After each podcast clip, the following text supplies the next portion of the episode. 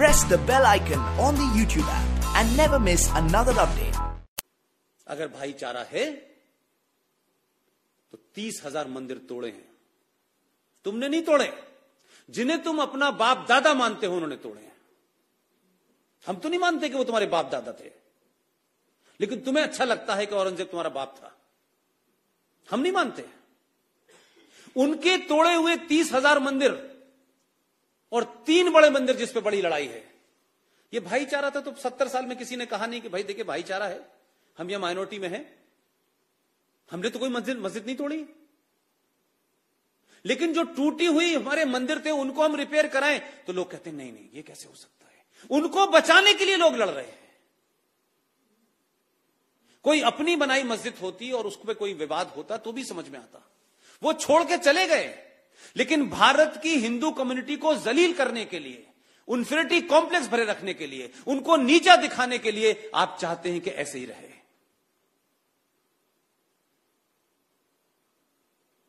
अगर भाईचारा है, और सुप्रीम कोर्ट बहुत समझती है कि हालात इस देश के ऐसे हो गए हैं, कि बड़ा मेच्योर है, सुप्रीम कोर्ट ने एक फैसला दिया, देश ने मान लिया, कुछ लोग खामोश हो गए। उनकी समझ में नहीं आ रहा कि इस फैसले का विरोध कहाँ से करें। तो पेट में दर्द है धारा 370 का और मंदिर का। डॉक्टर को बता रहे हैं सिटीजन एक्ट से पेट खराब हो गया है। तो सही इलाज नहीं हो पा रहा। दर्द कहीं है, बता कहीं रहे और डर इस बात का है कि आगे कई और बड़े दर्द आने वाले हैं। तो इस दौर में सिर्फ़ एक्ट बना देने से 370 हटा देने से काम नहीं चलने वाला। मैं एक मिसाल आपको सिर्फ़ देना चाहता हूँ। 370 की वजह से भारत का संविधान, भारत की कोर्ट, भारत का पार्लियामेंट लागू नहीं था। उन्होंने चुपके से 35 ए डाला और कहा कि हम नागरिकता देने का अधिकार हमारे पास है। उन्होंने उसी एक्ट के तहत, उसी धारा के तहत साढ़े सात लाख हिंदुओं को सत्तर साल से अपनी नागरिकता नहीं दी, क्योंकि वो हिंदू थे। लेकिन उसी जम्मू कश्मीर में आर्टिकल 35 ए था, जो मुझे और आपको जम्मू कश्मीर में जाकर के बसने के लिए रोकता था, मने करता था। लेकिन कमाल देखिए सेकुलरिज्म का और जमहूरियत और इंसानियत और कश्मीरियत का कि साढ़े चार सौ किलोमीटर दूर बर्मा से चल के मुसलमान जम्मू कश्मीर में पहुँच गया। उसके पास आधार कार्ड भी है उसके पास राशन कार्ड भी है। लेकिन क्योंकि वो 98,000 रोहिंग्या मुसलमान था तो उस पर कोई कुछ लागू नहीं हुआ। उसके बाद कहते हैं कश्मीरियत। कश्मीरी पंडित तो हमारे भाई हैं। क्या पराकाष्ठा है मक्कारी की। ये भी कहते रहो और दुनिया का सबसे हीनियस क्राइम भी करते रहो, ताकि लोगों की समझ में नहीं आए कि ये हैं कैसे लोग। ऐसे ही लोग अब कुछ दिल्ली में पहुँच गए, इसलिए परेशानी हो गई है। ये तो हमसे बड़ा है भाई। तो उनको लग रहा है, कहता है, सबका साथ, सबका विकास।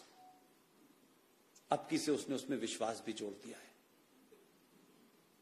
जितनी ज़ोर से वो कहता है, उतनी ज़ोर से कपकपाने लगते हैं ये लोग। अब कोई और नई मुसीबत आने वाली है। तो आपके काम करने की शैली, देश चलाने की शैली यही होती है। हम सब हिंदुओं की समस्या यह है कि हम जैसे अपना घर चलाते हैं, वैसे देश चलाना समझते हैं। इसलिए एक प्रधानमंत्री आए, उन्हें महान बनना था, वो बस लेके चले गए। उनसे मने किया लोगों ने कि मत जाइए, लेकिन उनको लगना था कि नहीं, मैं भी ट्राई करता हूँ। बहुत बार लोगों ने समझाया, पृथ्वीराज चौहान ने भी सोलह बार ट्राई किया था। नहीं समझ में आया? बस भी गई और 540 आपके युवा सैनिक भी मारे गए। वो तो चले गए। उनको क्या फ़र्क पड़ता है? एक प्रधानमंत्री आए थे कंप्यूटर युग के। उन्होंने बिना सोचे समझे भारत की फौज को श्रीलंका में उतार दिया। हज़ारों लड़के मारे गए हमारे। हमारे यहाँ बड़ा बनने के लिए हम कुछ भी करने को तैयार हैं। और जिनको बड़ा नहीं बनना है, उनका थॉट क्लियर है। वो खुलेआम कहते हैं कि पूरी दुनिया में इस्लामिक आतंकवाद है। इससे निपटना चाहिए। हम तो न कल के इतिहास से कुछ जानना चाहते, न उसे सीखना चाहते, और न ही कुछ अपनी बात को आगे लाना चाहते। हमने पूछा कभी कि भारत के संविधान में यह प्रोविज़न कैसे हो गया? कि मुसलमान, सिख से लेकर जितने भी आपने पंथ बनाए हैं, उन पंथों को अपनी धार्मिक शिक्षा देने का अधिकार है। लेकिन हिंदुओं को नहीं है। क्यों? हिंदू अगर धार्मिक हो जाएगा, सनातन को जान जाएगा तो बगैर एक छप्पन के इस देश में सबसे ताकतवर वही होगा। उधर जाने ना पाए।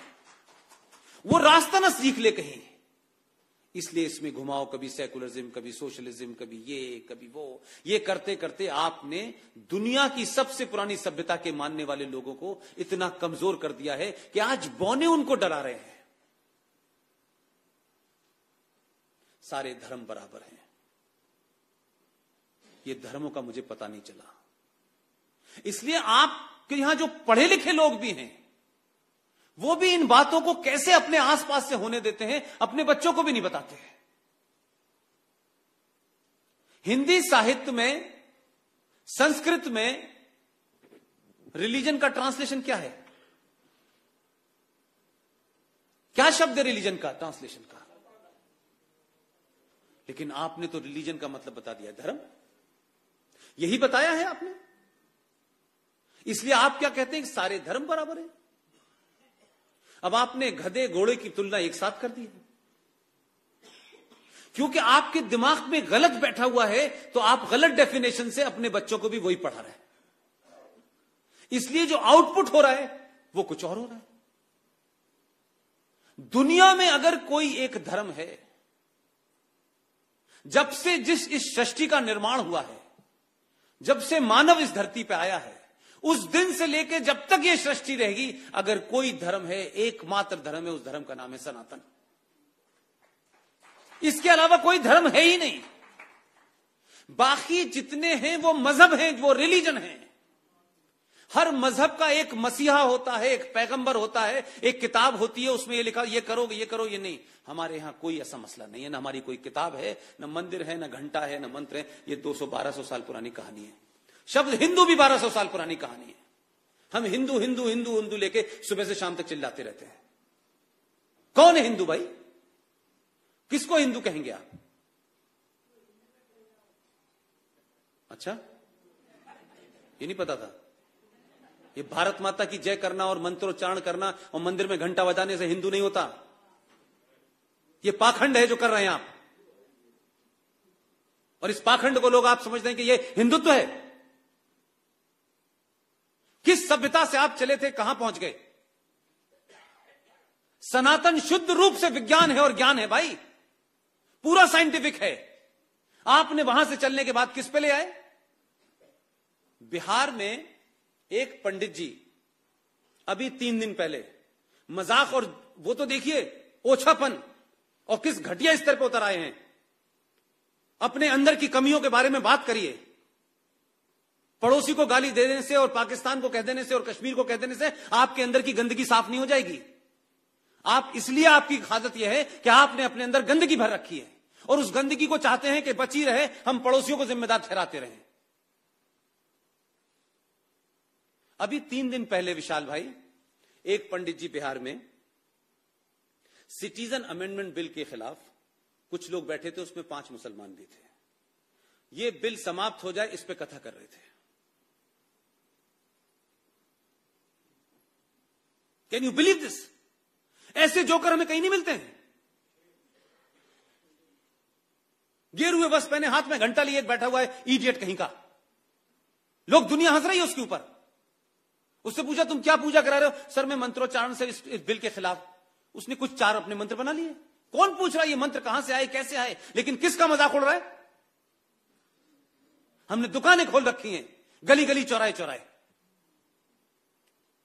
इसलिए जब आपको कोई गाली देता है तो आप में हिम्मत नहीं होती कि उसका सामना कर सके।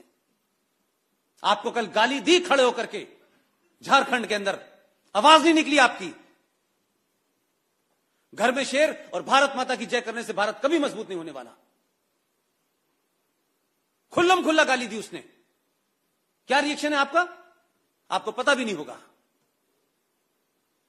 ज्ञान देने के लिए आप लोग सबसे आगे आते हैं भाई।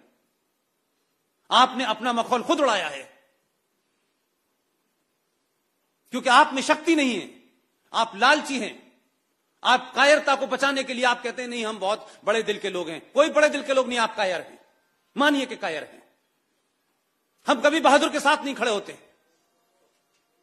बहादुर हमको जब तक बहादुर अच्छा लगता है, जब तक वो हमारे हिसाब से कहता है। और जैसे हमको लगता है बहादुर परेशानी में आया, देखो नहीं, उसे ऐसा नहीं कहना चाहिए था। ये इसलिए कह रहा हूँ कि कमलेश तिवारी को जिस दिन मारा गया जिस दिन उसका मर्डर किया गया पचासी लोगों ने कहा, पुष्पेन जी, उसको इस तरीके की बात नहीं करनी चाहिए थी। इतना कायर समाज है आपका। इसलिए आपके यहाँ बहादुर नहीं पैदा होते, बौने पैदा होते हैं। इसको समझने की कोशिश कीजिए।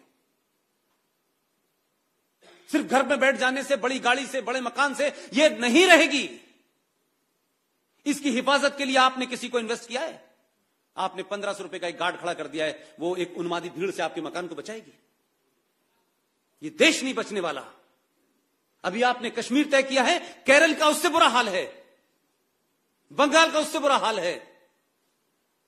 सिर्फ़ आप अपनी डुगडुगी बजाते रहिए, क्योंकि आप इंतज़ार कर रहे हैं कि जिस दिन इस दरवाजे पे आएगा, तब हम जानेंगे, क्योंकि हमारा तो मतलब यहीं से है ना।